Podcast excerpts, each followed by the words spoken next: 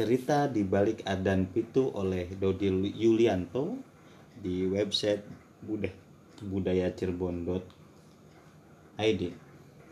Berseliweran di medsos bahkan koran lokal seruan untuk melakukan adan pitu di setiap masjid dan tajuk kata penulis gatal juga ya.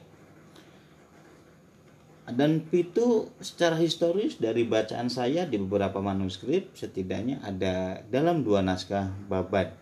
Satu babad bertasinga tahun 1800-an yang sudah dibukukan oleh Aman M. Wahyu dan Sejarah Cirebon akhir tahun 1926 salinan Ahmad dari Gegesik yang babonnya naskah dari Kesultanan Kacirebonan.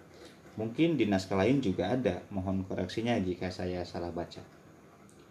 Adan Pitu muncul sebagai bentuk penghormatan atas gugurnya tujuh orang pengurus masjid dalam upaya memadamkan api yang membakar masjid.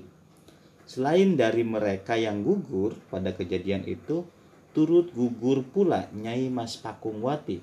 Kala itu telah sepuh, rela berkorban masuk ke dalam kobaran api. Begitulah. Jadi Adan Pitu merupakan penghormatan pada tujuh orang pahlawan ini. Lantas kenapa pula ada azan kok ala kor gereja? Adan keroyokan macam boyband tidak hanya di Masjid Agung, ada juga di Gunung Jati, Terusmi, Siti Winangun Jamblang, ada yang belum disebutkan, mohon dilengkapi. Karena patut diingat masjid kuno di Jawa tidak mengenal menara sebagai tempat mozin atau muazin ajan kecuali Masjid Kudus.